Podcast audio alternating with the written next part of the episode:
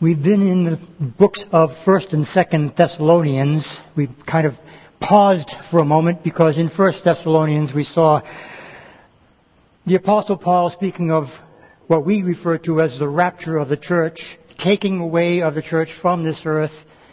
We believe that there's a sequence of events that will be yet future that we certainly believe in strongly as being very much literal in their scope. And the rapture of the church is that which we proclaim in this ministry of Calvary Chapel as a premillennial event and as a pre-tribulation event. Now the words millennium and tribulation are also part of what is described in the Word of God. In chapter, or rather in 2 Thessalonians instead of the rapture of the church, which we believe has already taken place by the word of the Lord, by the time the events that are spoken of in 2 Thessalonians, we now find the church gone and the world engulfed in what is known as the tribulation period.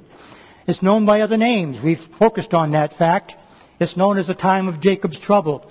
It's known as the 70th week of Daniel.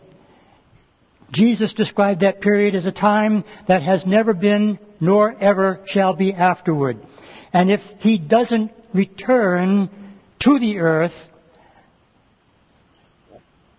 men would destroy themselves. But he has told us very specifically that men will not destroy themselves. They'll come very close.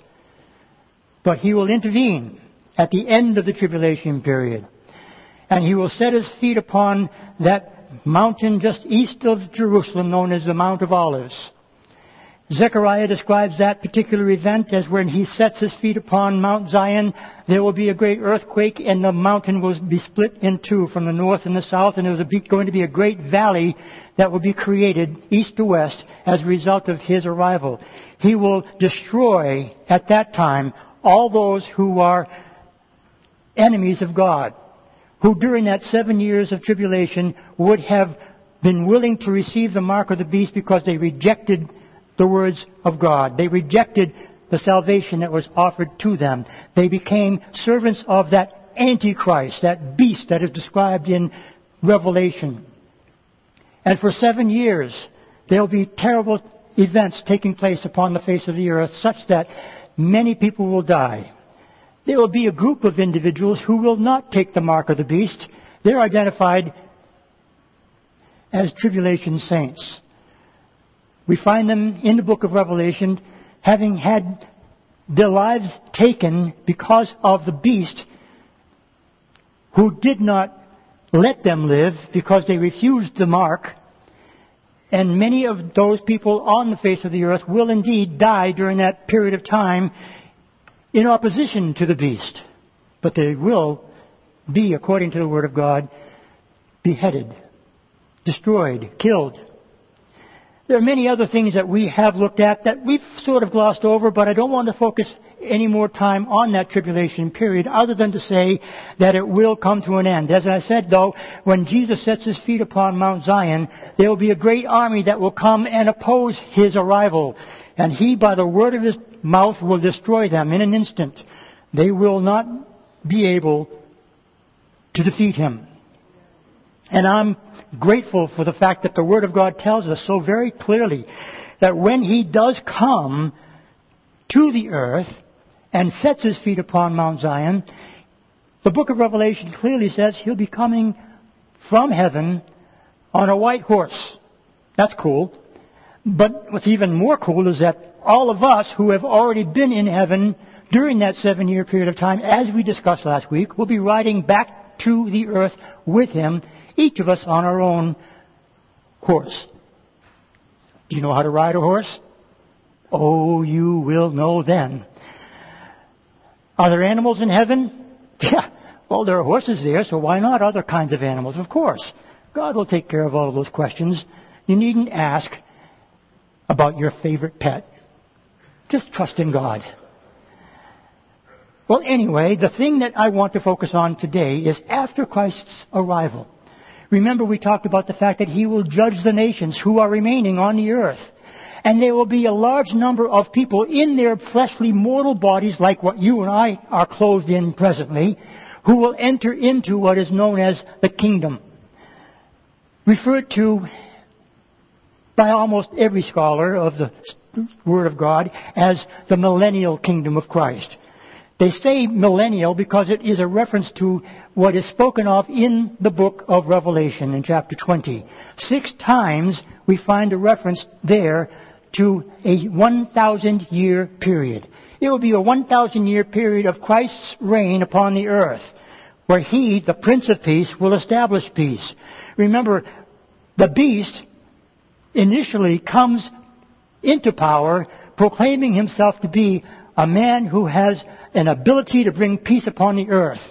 He fails miserably because there is only one true Prince of Peace, and that is Jesus Christ. And there can be no peace on the earth until Christ himself reigns. And he will show himself to be able to do that over a period of 1,000 years. And again, there will be a large number of people entering into that kingdom in their mortal bodies. But there will be many things that will be changing over that course of time. And I'm going to here discuss some of that with you so that you'll know what's our part in all of that. Again, we come with Him and He comes from heaven with us to the earth. And so there must be some responsibility that we have once we get here. What is that responsibility? Well, I'm glad you asked. Turn with me now to the book of Revelation, chapter 20, and let's begin to look at some of those things that we should be able to get from the Word of God in regard to those events that are about to happen, I believe, very soon. No less than seven years from now, the reign of Christ will begin. But he says in verse 1 of chapter 20, the book of Revelation, these words. Then I saw an angel coming down from heaven having the key to the bottomless pit and a great chain in his hand. He laid hold of the dragon, that serpent of old, who is the devil and Satan, and bound him for a thousand years. The first order of business, Jesus takes care of the enemy of your souls, Satan. Make no mistake. He's very clear. He calls him the dragon. He calls him a serpent. He calls him the devil and his name is Satan.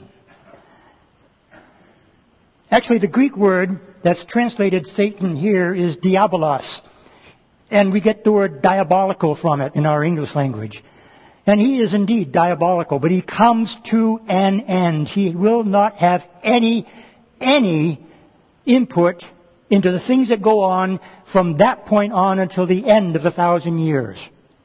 There'll be a thousand years on the earth without the influence of Satan. Isn't that wonderful? That sounds really, really good. Now there are some in the churches who teach what is known as amillennialism. And that is just simply a negative. A, the A in the amillennium, is in the Greek language the word for not.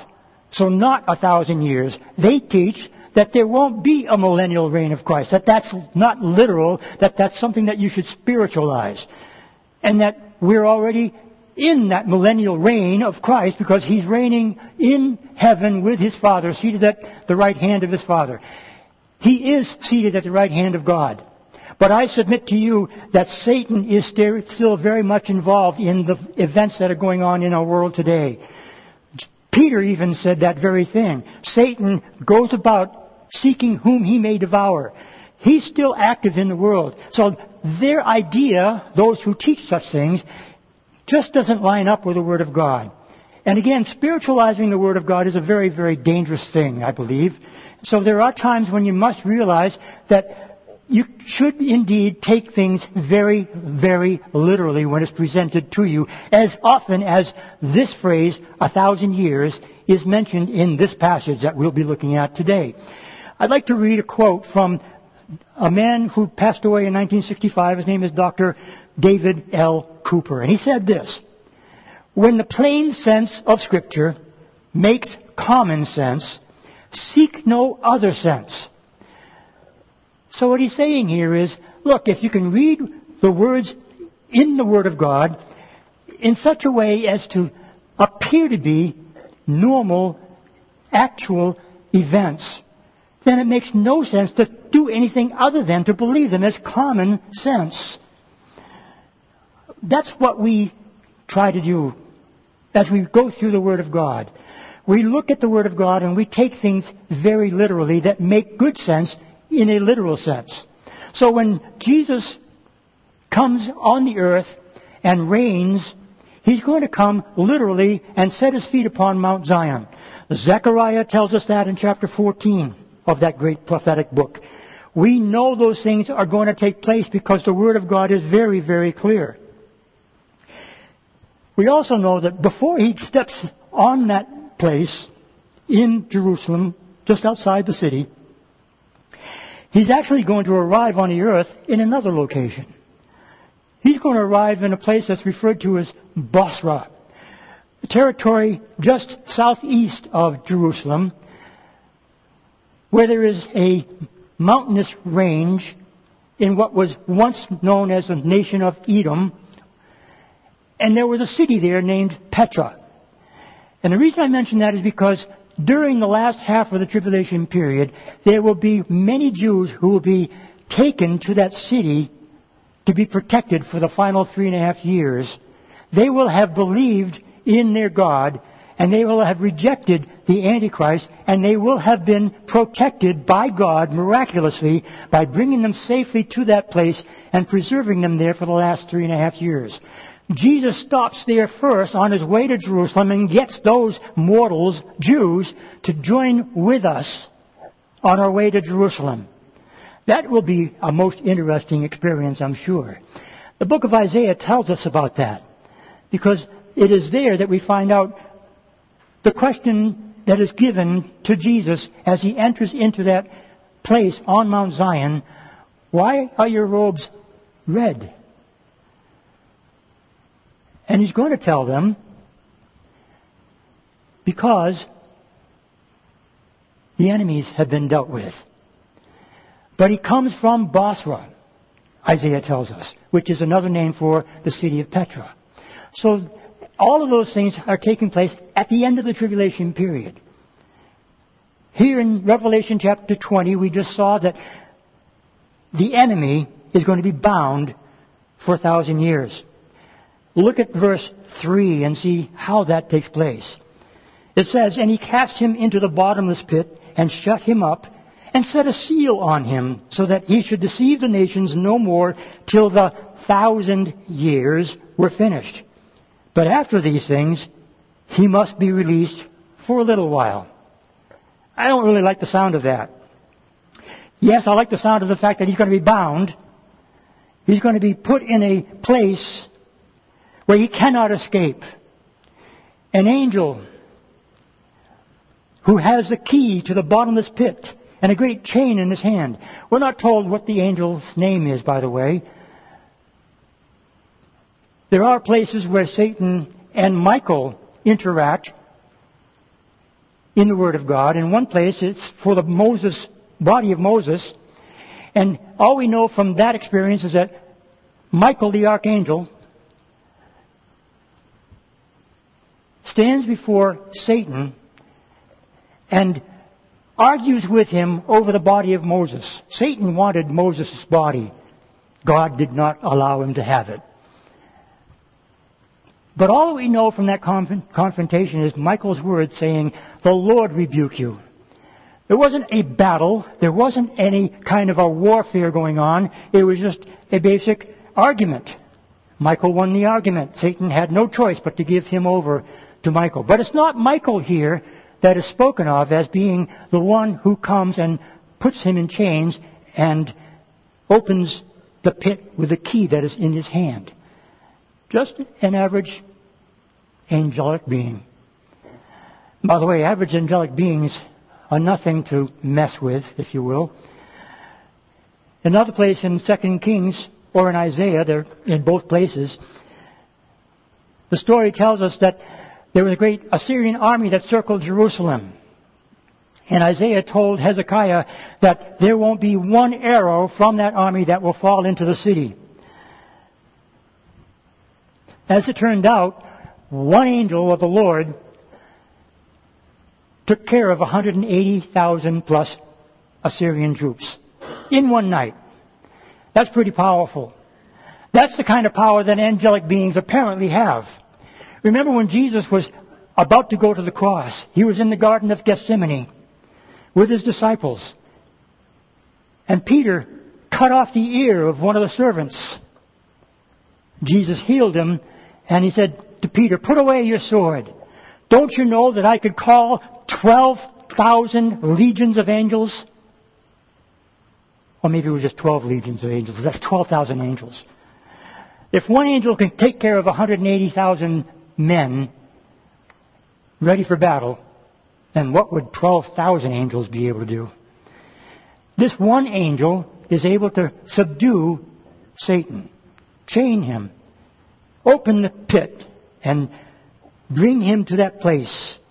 And he is bound for a thousand years, cannot get out. It's not that he will not, it's because he cannot get out. So that's going to happen at the beginning of the tribulation, of the 1,000 year reign of Christ.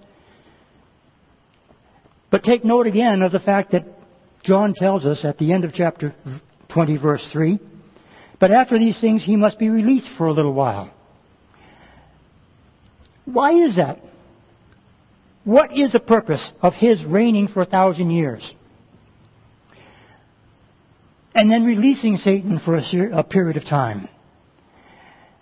Well, one of the things that should be obvious to you is again, those who enter into that kingdom of the millennial reign of Christ will enter in in their mortal fleshly bodies.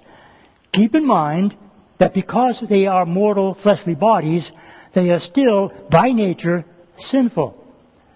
Yes, Satan will be bound, but they still have to deal with the flesh. Now they will have, in the beginning, pronounced their allegiance to Jesus Christ as their Lord. And that's a good thing. They'll enter the kingdom and we're going to see that they will live extended periods of time. Over that course of 1,000 years, there will be many changes that will take place. One of those changes is that they'll live for extremely long periods of time. Much like it was in the days of Adam and Eve. Up until the time of the flood. You may recall in your study in the book of Genesis that Adam, for instance, lived for 930 years. Methuselah lived for 969 years. But by the time Moses came along, he died at 120. Joshua died at 110. And the ages of men, in terms of their longevity, were obviously decreasing from the time of uh, uh, Noah until our present day.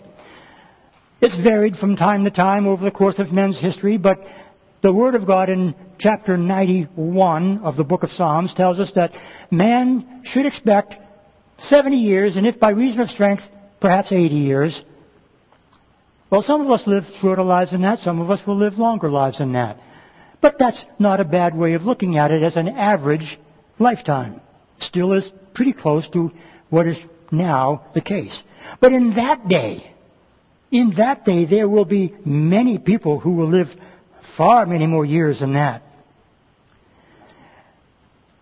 Not only will be men and women living during that time in their mortal bodies, but they'll have children.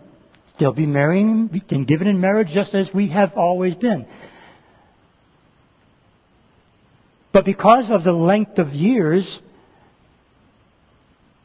the population is going to grow substantially over that 1,000 year period of time.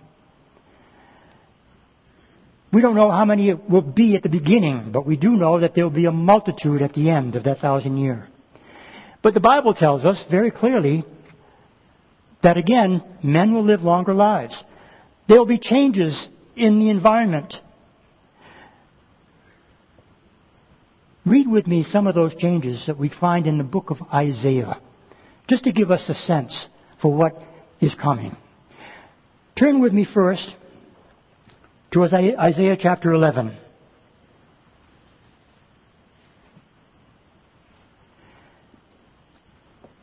In Isaiah chapter 11, beginning with verse 6, Isaiah the prophet speaks of those days. They've not arrived. It's still yet to come. But this is what those who are upon the earth during that millennial reign of Christ will expect to experience while they are living through those years. Verse 6, chapter 11 of the book of Isaiah says, The wolf shall also dwell with the lamb. The leopard shall lie down with a young goat. The calf and the young lion, the fatling together. And a little child shall lead them. The cow and the bear shall graze. Their young ones shall lie down together. And the lion shall eat straw like the ox. The nursing child shall play by the cobra's hole. And the weaned child shall put his hand in the viper's den. They shall not hurt nor destroy in all my holy mountain, for the mouth, for the earth shall be full of the knowledge of the Lord as the waters cover the sea.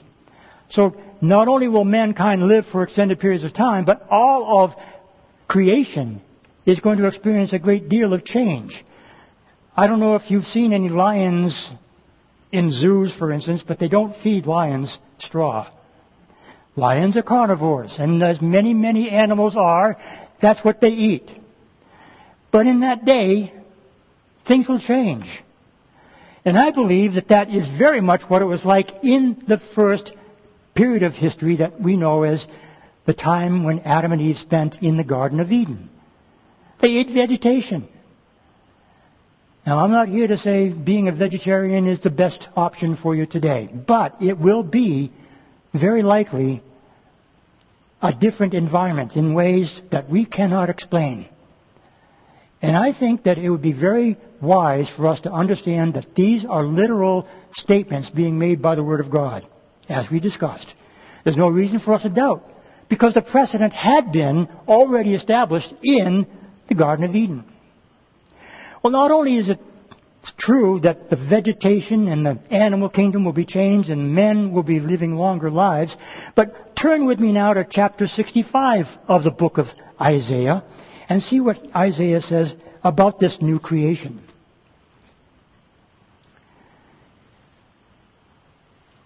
Isaiah 65 beginning with verse 17 says, For behold I create new heavens and a new earth, and the former shall not be remembered or come to mind. But be glad and rejoice forever in what I create. For behold, I create Jerusalem as a rejoicing and her people a joy. I will rejoice in Jerusalem and joy in my people. The voice of weeping shall no longer be heard in her, nor the voice of crying. No more shall an infant from there live but a few days, nor an old man who has not fulfilled his days. For the child shall die one hundred years old. Do you know any children that old yet? None of us here are that old yet. But what he's saying is there's longevity in store for those who will be on the earth at that time. Notice also he says, but the sinner being 100 years old shall be accursed. And take note of the fact that there will be death on the earth during that period of time. A child dying at 100.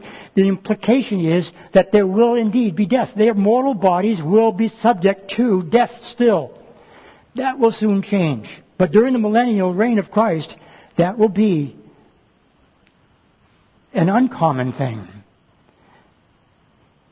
And then he goes on to say in verse 21, they shall build houses and inhabit them. They shall plant vineyards and eat their fruit. They shall not build and another inhabit. They shall not plant and another eat.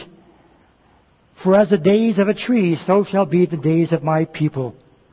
And my elect shall have long enjoyed the work of their hands. Take solid evidence from the Word of God. This is going to take place. It is a literal thing that will happen. It says in verse 3, they shall not labor in, uh, 23 rather, they shall not labor in vain, nor bring forth children for trouble. For they shall be the descendants of the blessed of the Lord, and their offspring with them. The reference to the blessed of the Lord is those believers who have entered into the millennial kingdom in their mortal bodies, in that first generation. Their descendants are going to experience these things that are described here. It says in verse 24, It shall come to pass that before they call I will answer, and while they are still speaking I will hear. The wolf and the lamb shall feed together. The lion shall eat straw like the ox, and dust shall be the serpent's food. They shall not hurt nor destroy in all my holy mountain, says the Lord. That's the promise of the Word of God. Now I'd like to step back to the beginning again of the millennial reign of Christ. Because it's important for us to understand that there are other things going on that we haven't really looked at yet. One of them is, as we come from heaven with Christ, riding on those horses in white robes of fine linen, and we come to that place in Jerusalem where he destroys Satan, binds him for a thousand years, destroys the armies of the Antichrist, and as we see, they will also be dealt with. There are more people involved than just those mortals who are left to inhabit the earth after the judgment of the nations. Remember, the sheep will enter in, the goats, those who rejected Christ, they will be cast into Hades. But there are other groups of people involved. He says in verse 4 of chapter 20 of the book of Revelation, turn back there with me. And I saw thrones, and they sat on them, and judgment was committed to them. Then I saw the souls of those who had been beheaded for their witness to Jesus and for the word of God, who had not worshipped the beast or his image, and had not received his mark on their foreheads or on their hands. They lived and reigned with Christ for a thousand years. Who are they? Again, we spoke of those tribulation saints, those individuals who did not accept the mark of the beast during the tribulation period. They lost their lives because they stood against the beast. And they're rewarded by the Lord in the millennial reign by being resurrected from the dead as we had already been, and they together with us will reign with Christ for a thousand years. And that's not all.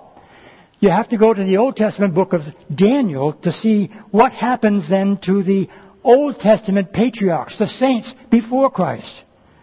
Well, remember, Paul talks about the fact that when Jesus was crucified, he went into the place that is known as Hades. And he led captivity captive, brought them into the heavenlies with himself.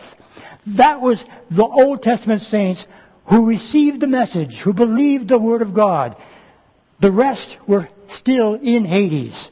But there's a compartment, if you will, of Hades that was completely emptied by the Lord at his resurrection. Matthew tells us, in the end of his gospel record, that after his resurrection, there were many saints who were raised also, and they saw them walking in the city of Jerusalem. We call that the first fruits. First fruits is just simply another way of saying the beginning of something that will continue to increase. It's just the first of fruits that is generated where much fruit will later on be generated. That's what the first resurrection is all about. Paul talks about Jesus as being our first fruits. He's the first to be raised from the dead in a resurrected body those others that were mentioned just now were also raised from the dead in their resurrection bodies, I believe, and they were brought to heaven with Jesus when he ascended. John sees in his visions in the book of Revelation mentions more than once 24 elders. We don't know who they are. We don't know from what era they were from. But we do know that they were there in heaven. But what happens to them? What happens to all the Old Testament saints? They aren't members of the church of Christ. They aren't part of that which becomes Christ's bride. They're present, but they're not associated with the church in any way. The church is indeed unique. We are collectively the church that believes in Christ Jesus in this day from the time of his resurrection until now, the bride of Christ, and we will become his wife. The Old Testament saints have a bit of a different expectation. The book of Daniel, chapter 12, tells us about that. Some will be raised to righteousness, and some will be raised to unrighteousness. When does that happen? When Michael, the archangel, turns again to the nation of Israel. So that's got to happen at the end of the tribulation period. So the tribulation saints will be raised from the dead. The Old Testament saints will be raised from the dead. And although the Old Testament patriarchs or saints aren't mentioned here in this New Testament record that John gives us, they are there according to Daniel. And it says, I saw thrones, and they sat on them, and judgment was committed to them. Well, what's that all about? Well, we're told by Peter that we are priests of God. A royal priesthood. That's cool.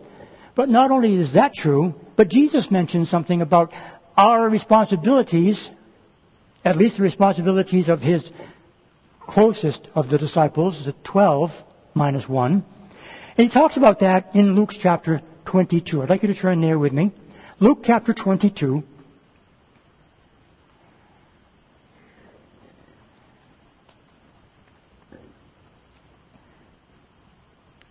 Beginning with verse 28. His disciples had been wondering about who's going to be greatest in the kingdom. Jesus puts down that argument and said, You must be servants of all.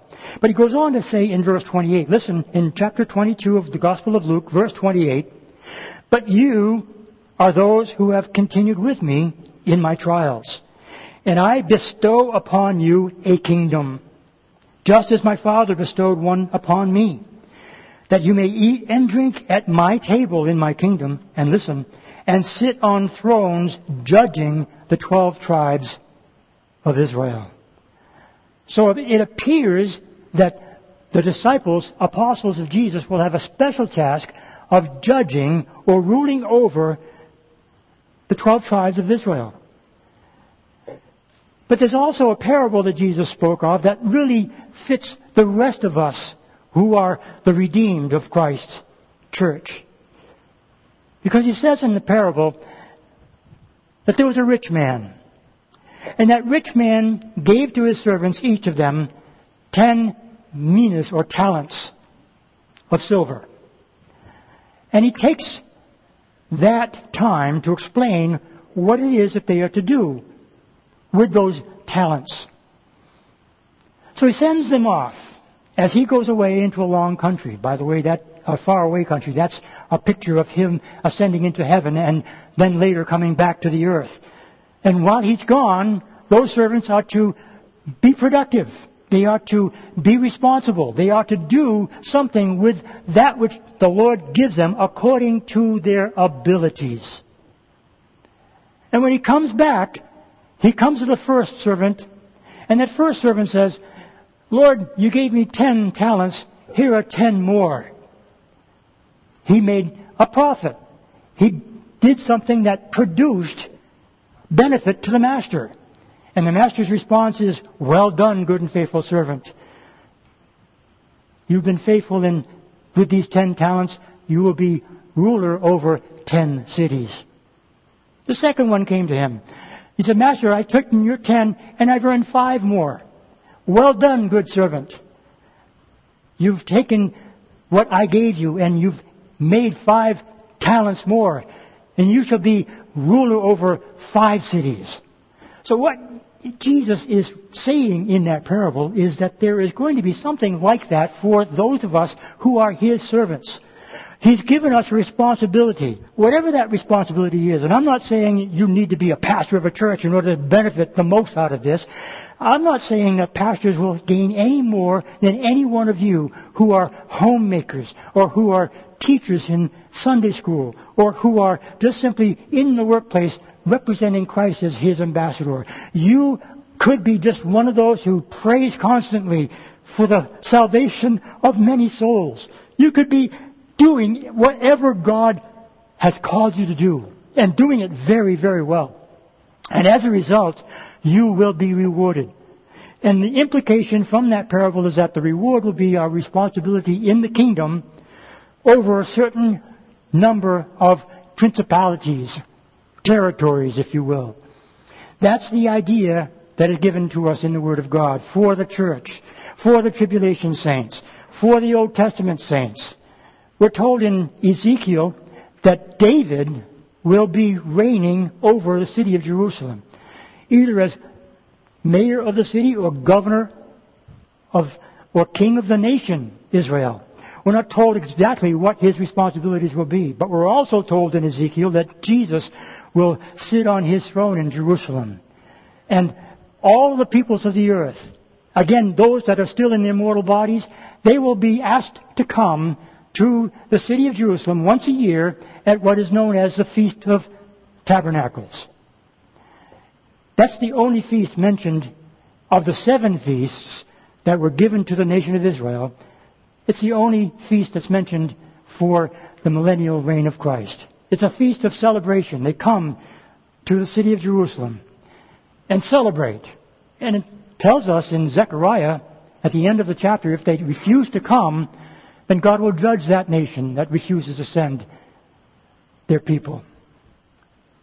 He won't let it rain upon Egypt, he mentions.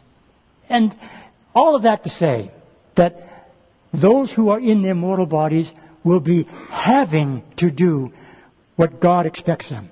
Remember, the Word of God tells us that He reigns with a rod of iron. He is the authority over all the world, and all the world must do as He says. So again, going back to the question, why does Satan get bound for a thousand years? The best answer to that question is look in the mirror.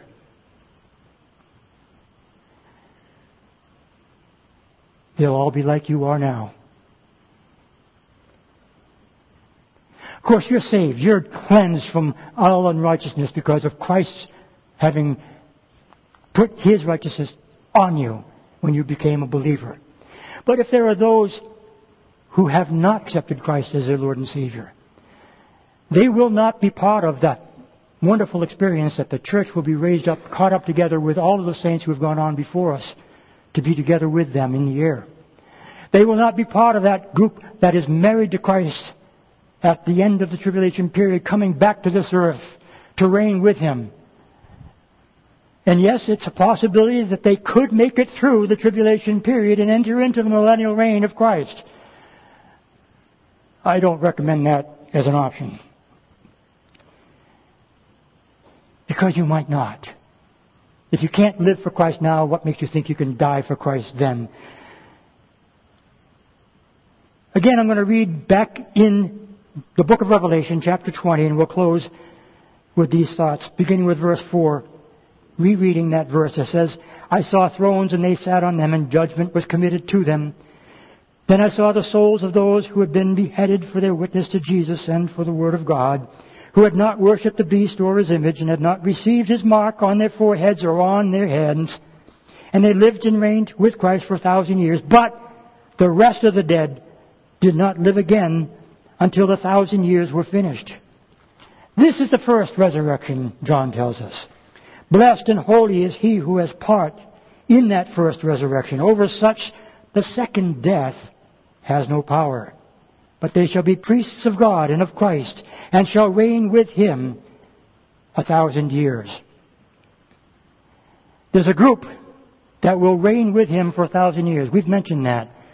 But here in this last couple of verses, he mentions another group who did not accept the salvation that was offered while they lived. They are those that are still remaining in Hades.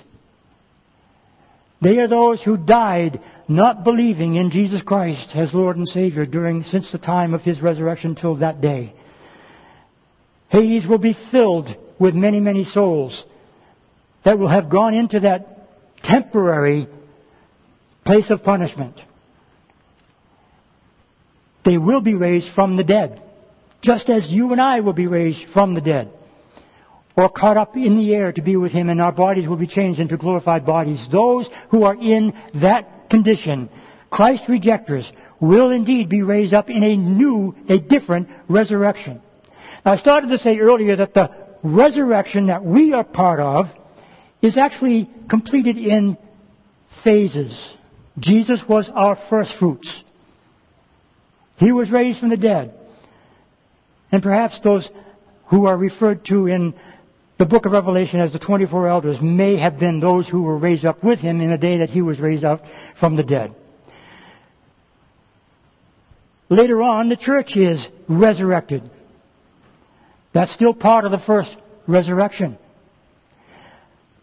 In the near future, the tribulation saints will be raised from the dead. That's still part of the first resurrection. The Old Testament saints will be raised from the dead. All of that at the beginning of the millennial reign of Christ.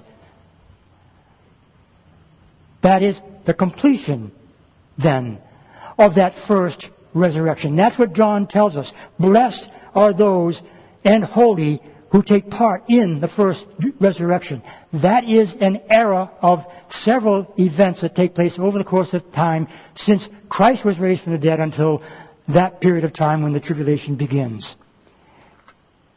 This other group will be part of those, or will basically be all of those who are resurrected after the tribulation, and they are raised up not to righteousness, but to condemnation.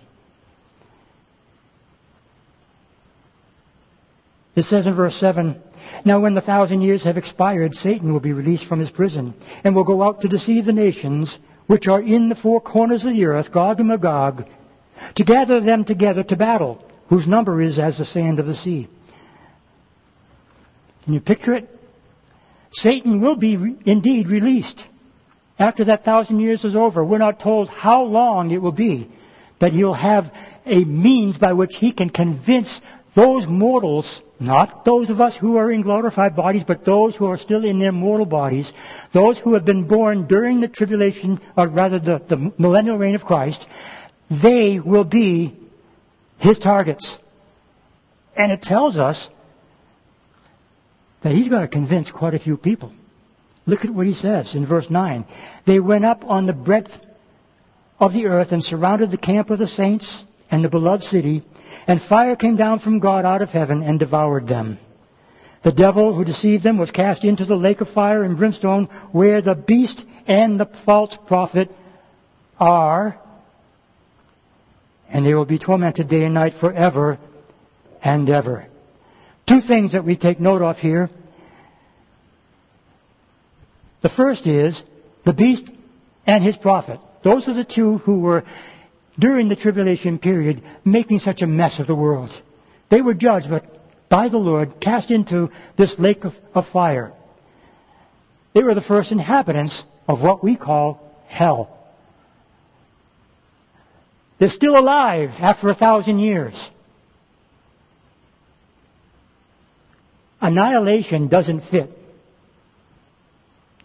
the Word of God. Eternal damnation does. It sounds terrible, and it is.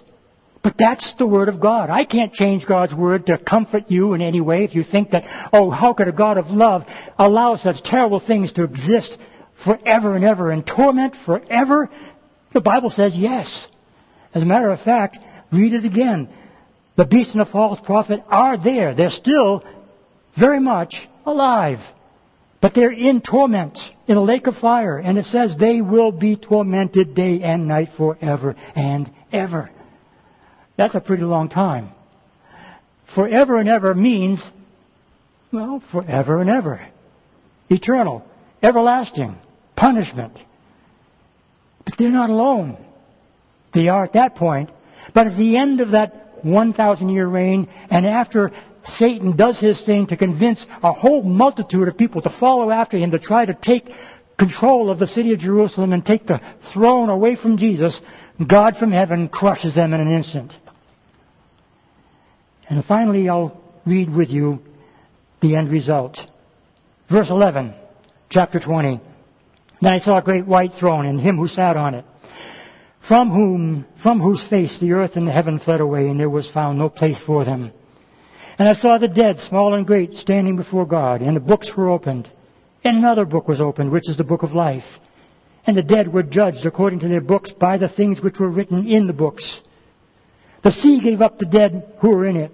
Death and Hades delivered up the dead who were in them. And they were judged, each one according to his works. Then death and Hades were cast into the lake of fire. This is the second death. If you have any questions about what is in store for those who have been Christ rejectors all of their lives, who would never have accepted the free gift of salvation that God has offered, this is the answer. That final judgment is not for the church. We who have already been with Him and in our glorified bodies, we are not being judged at that great white throne judgment. Take note of the fact that it is only those who were remaining left in that place of punishment. They will be resurrected from that place of Hades, uh, from the sea, from the grave. They will all be brought into a place of eternal existence.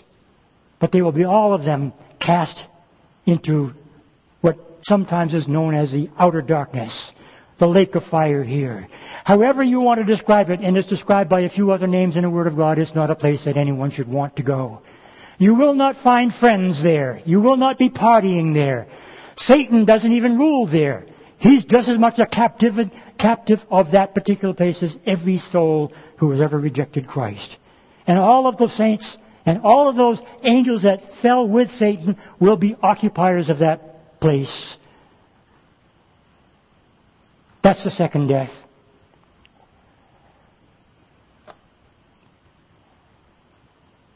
We have a responsibility as believers in Christ Jesus to let those who have not accepted Christ know that this is what's in store for them if they don't receive Him. It's so simple. Why would God send anybody to hell? Listen, He does not send anyone to hell. It's your own choice. You can go there if you want. He will not deny you. But He offers an alternative. Take it. And today, if you haven't yet, today is the day of your salvation.